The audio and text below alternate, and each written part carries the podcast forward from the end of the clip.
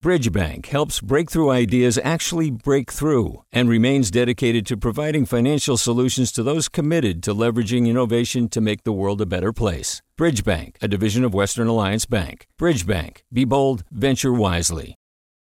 Hey, it's Avery Trufelman, host of Articles of Interest. And I've got to say, I've been a fan of KQED ever since I was a little kid and I would come out to San Francisco to visit my grandma. It was just what we'd always turn on every time we got in the car, every time we were making dinner and turning on the radio. Was always KQED.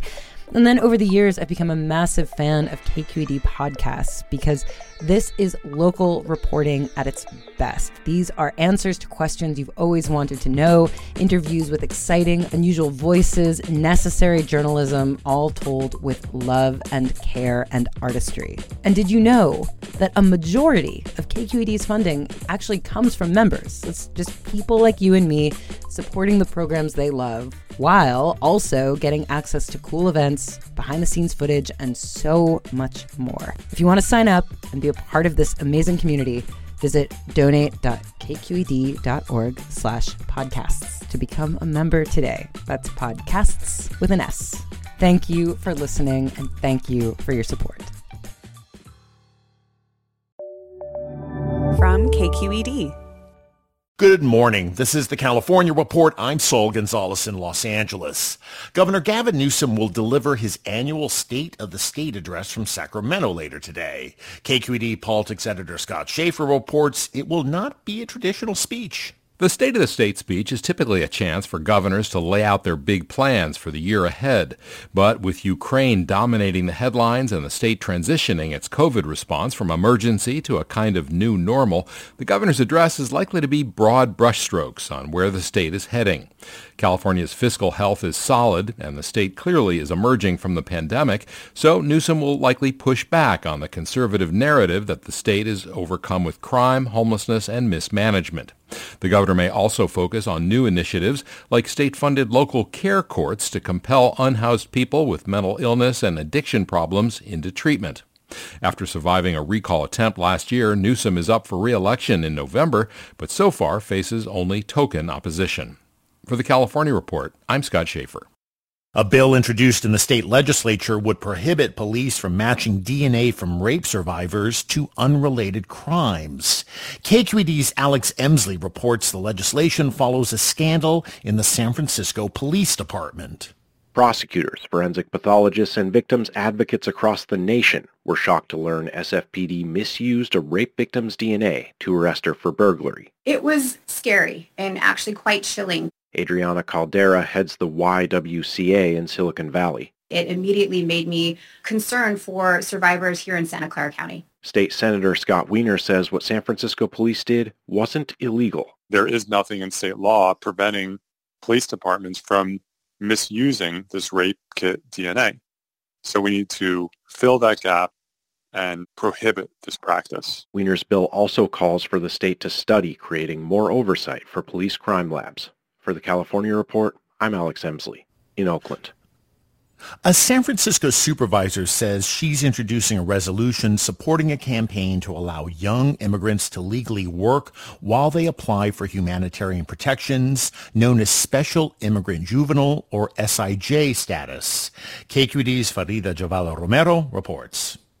For immigrant youth to be eligible for SIJ status, a state court must first determine they were abused or neglected. These applicants, ages 16 to 21, often cross the border without parents. Because of visa backlogs and other delays, they typically wait several years to get a work permit in the U.S. That's according to a lawsuit calling on the Biden administration to speed up these work authorizations. One of the plaintiffs is Rene Gabriel Flores Merino. My life is extremely difficult because I don't have a work permit.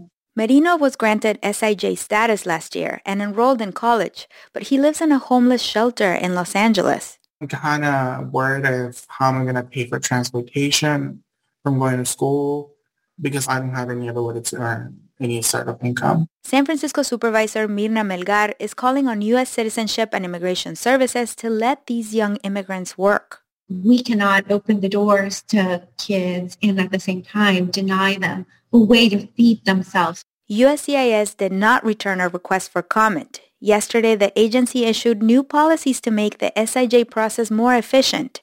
Advocates welcome the changes, but say they're not enough. For the California Report, I'm Farida Jhabvala Romero. The city of Los Angeles is suing agrochemical titan Monsanto and two other companies, accusing them of polluting the city's waterways with polychlorinated biphenyls, or PCBs. City Attorney Mike Feuer announced the lawsuit yesterday, accusing the companies of knowing the chemicals would cause widespread contamination. PCBs can lead to a variety of ailments, including cancer, changes to the thyroid, and neurological problems. PCBs are not safe they continue to drain into many waters here in Los Angeles. LA Harbor, Dominguez Channel, Machado Lake, Echo Park Lake, Marina del Rey, Ballona Creek. LA's lawsuit is seeking repayment of the city's cost to address PCB contamination.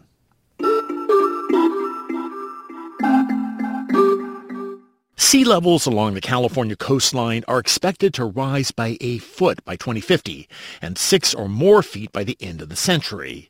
Now, for the first time, 17 of the state's agencies have come together to plan for the climate impact. Here to tell us more about what the state plans to do to confront climate change along the coast is KQED climate reporter Ezra David Romero. Thanks for joining us, Ezra. Thanks for having me. So this is really the first report of its kind in the way it engages state agencies from the Coastal Commission to Caltrans to even the California Department of Insurance. That seems pretty significant, is it?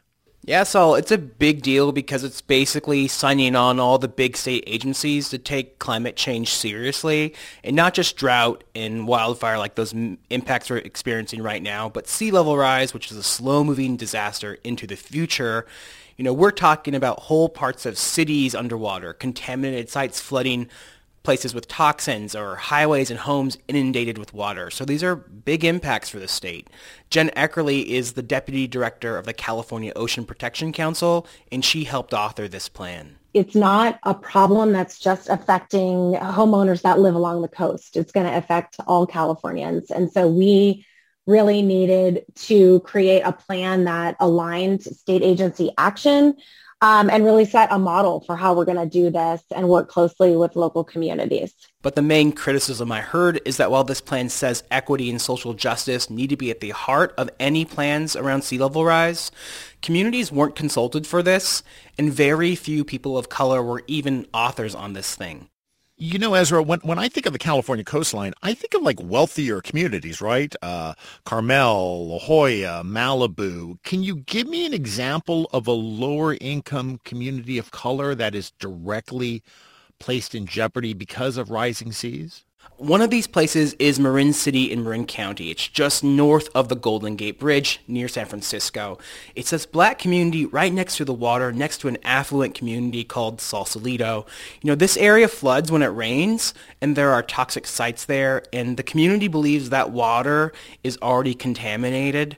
And the community is worried that as sea level rise continues and flooding becomes more persistent, people there will come into contact with toxic substances more often. The community there went to the county and asked for help, and they weren't given any. So the community's testing the wa- their water themselves. They want to find out what's in there. And they told me that if they weren't black, if they were white, they feel like they would have gotten help and they would have gotten cleanup, and that's not happening right now. Hmm. You know, Ezra, here in California, we're having this ongoing conversation about uh, reparations for the historical wrongs of, of slavery and its long-term impact. Is there something similar happening with, with climate change and reparations? And if so, how might that work? So Miss Margaret Gordon, I talked to her. She's a longtime community advocate in West Oakland. That's a place where there's contaminated sites, there's a port, there's trucks there, and it's a place that's supposed to flood as sea levels rise. When it comes to the sea level rise work, Miss Margaret told me that people should be paid for the work they're doing, right? These communities of color, these disadvantaged places, they're asked to put in hours and hours of work to think about these adaptation plans and they want to be paid for that work. And that's one example of reparations in action. They also want to see people of color in every part of the process, from the engineers to planners to state leaders.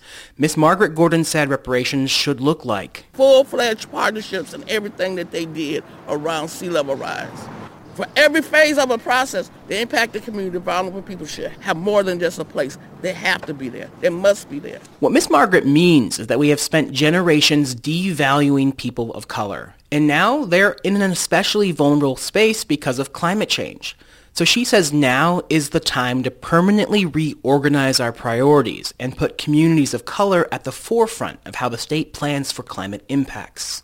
All right, that is KQED climate reporter Ezra David Romero. Ezra, thanks for joining us on the California Report. Thanks for having me. Hi, it's Terry Gross, the host of Fresh Air. We bring you in depth, long form interviews with actors, directors, musicians, authors, journalists, and more. Listen to our Peabody Award winning Fresh Air podcast from WHYY and NPR. Hey there, this is Brittany Luce from NPR's It's Been a Minute. KQED's podcasts like The Bay, Bay Curious, Mindshift, Right Nowish, and more all tell the stories of the Bay and beyond with reliable, human centered journalism. They aim to inspire, make you think, entertain, and expand your understanding of the place you call home. Here's how you can support podcasting at KQED. Showing your support is easy, and you can join Brittany in supporting KQED Podcast too at donate.kqed.org slash podcast. That's donate.kqed.org slash podcast. Let's turn to education. The San Diego Unified School District has a new superintendent. Dr. Lamont Jackson, who has been serving as superintendent on an interim basis for nearly a year, was confirmed by the district's Board of Education yesterday. Jackson is replacing Cindy Marten, who left the district to serve as U.S. Deputy Education Secretary under the Biden administration. California is investing billions of dollars in high-tech solutions to predict and respond to natural disasters. But residents in rural communities facing fires, floods, and winter storms are increasingly embracing an old-school technology, two-way radios. Cap Radio's Scott Rodd reports from El Dorado County. The Caldor fire exploded on a hot August night last year, and Eileen Strangfeld's emergency radio fired up. Extreme fire behavior is observed we had no idea just how fast it was spreading or how big it was when it started. So we all just sat up and monitored what was going on on the radio. 69-year-old Strangfeld isn't a firefighter or in law enforcement, but she is a member of the El Dorado County Neighborhood Radio Watch Group. As climate change worsens and natural disasters increasingly threaten communities across the country, people are turning to amateur radio groups to receive timely, life-saving updates during emergencies. In rural areas where internet and cell coverage can easily fail, these networks are proving essential. Strangfeld lives in Grizzly Flats, one of the first towns to be evacuated. Current mandatory evacuation orders have been issued for the following areas.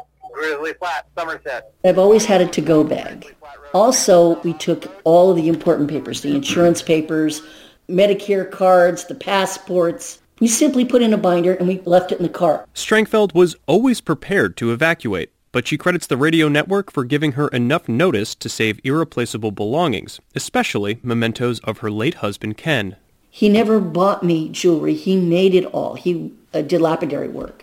And since he was gone, there was no way I would ever be able to replace my jewelry. Her home, along with hundreds of others in Grizzly Flats, burned to the ground.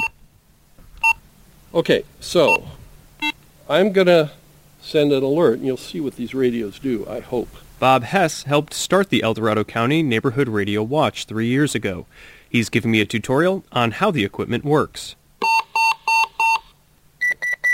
If this were a real event, this is what our folks would be hearing. I met him on a hilltop where they set up a radio repeater, which helps boost their signal for dozens of miles.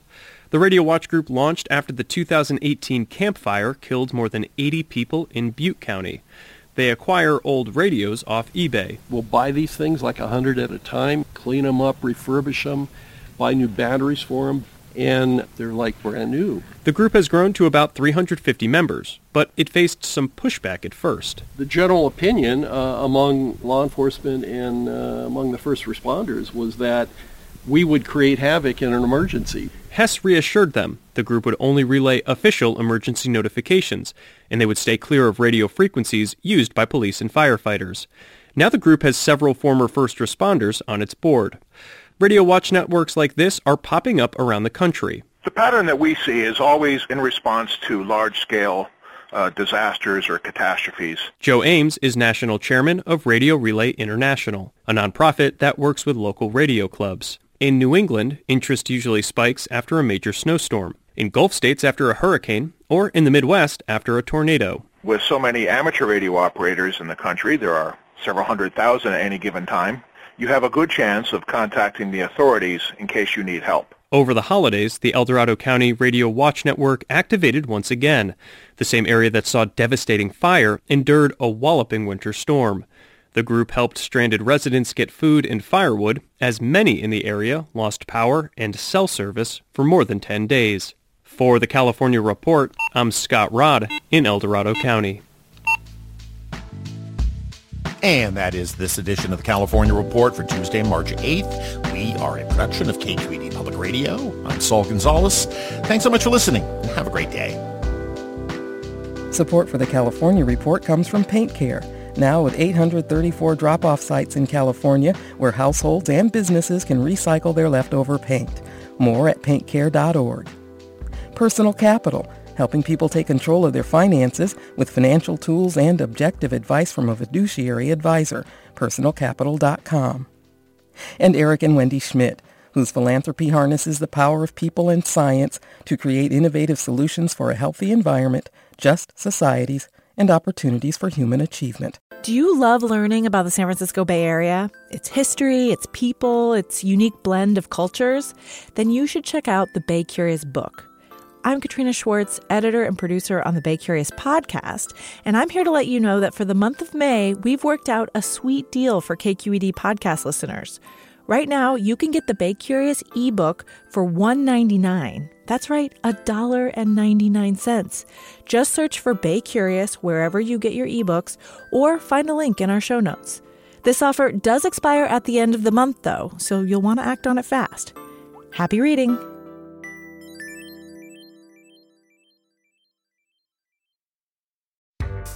Hi there, I'm Rund Abdelfatah from Throughline. If you're listening to this podcast, you know that KQED produces exceptional storytelling that keeps you informed, inspired, and entertained. Their podcasts cover issues from your neighborhood to the entire country and everything in between. Support this work today. You can help us continue to bring quality podcasts to your ears. Just head to donate.kqed.org slash podcast. That's donate.kqed.org slash podcast. Hi, I'm Sasha Khokha, host of the California Report magazine. Every week, we bring you stories about what connects us in the giant, diverse Golden State. Because what happens in California changes the world. I love this place. We were once seen as like the place to be, California. The land of milk and honey. That's where you go to Sunshine State, but we just have challenges right now. KQED's California Report magazine. New episodes drop every Friday, wherever you get your podcasts.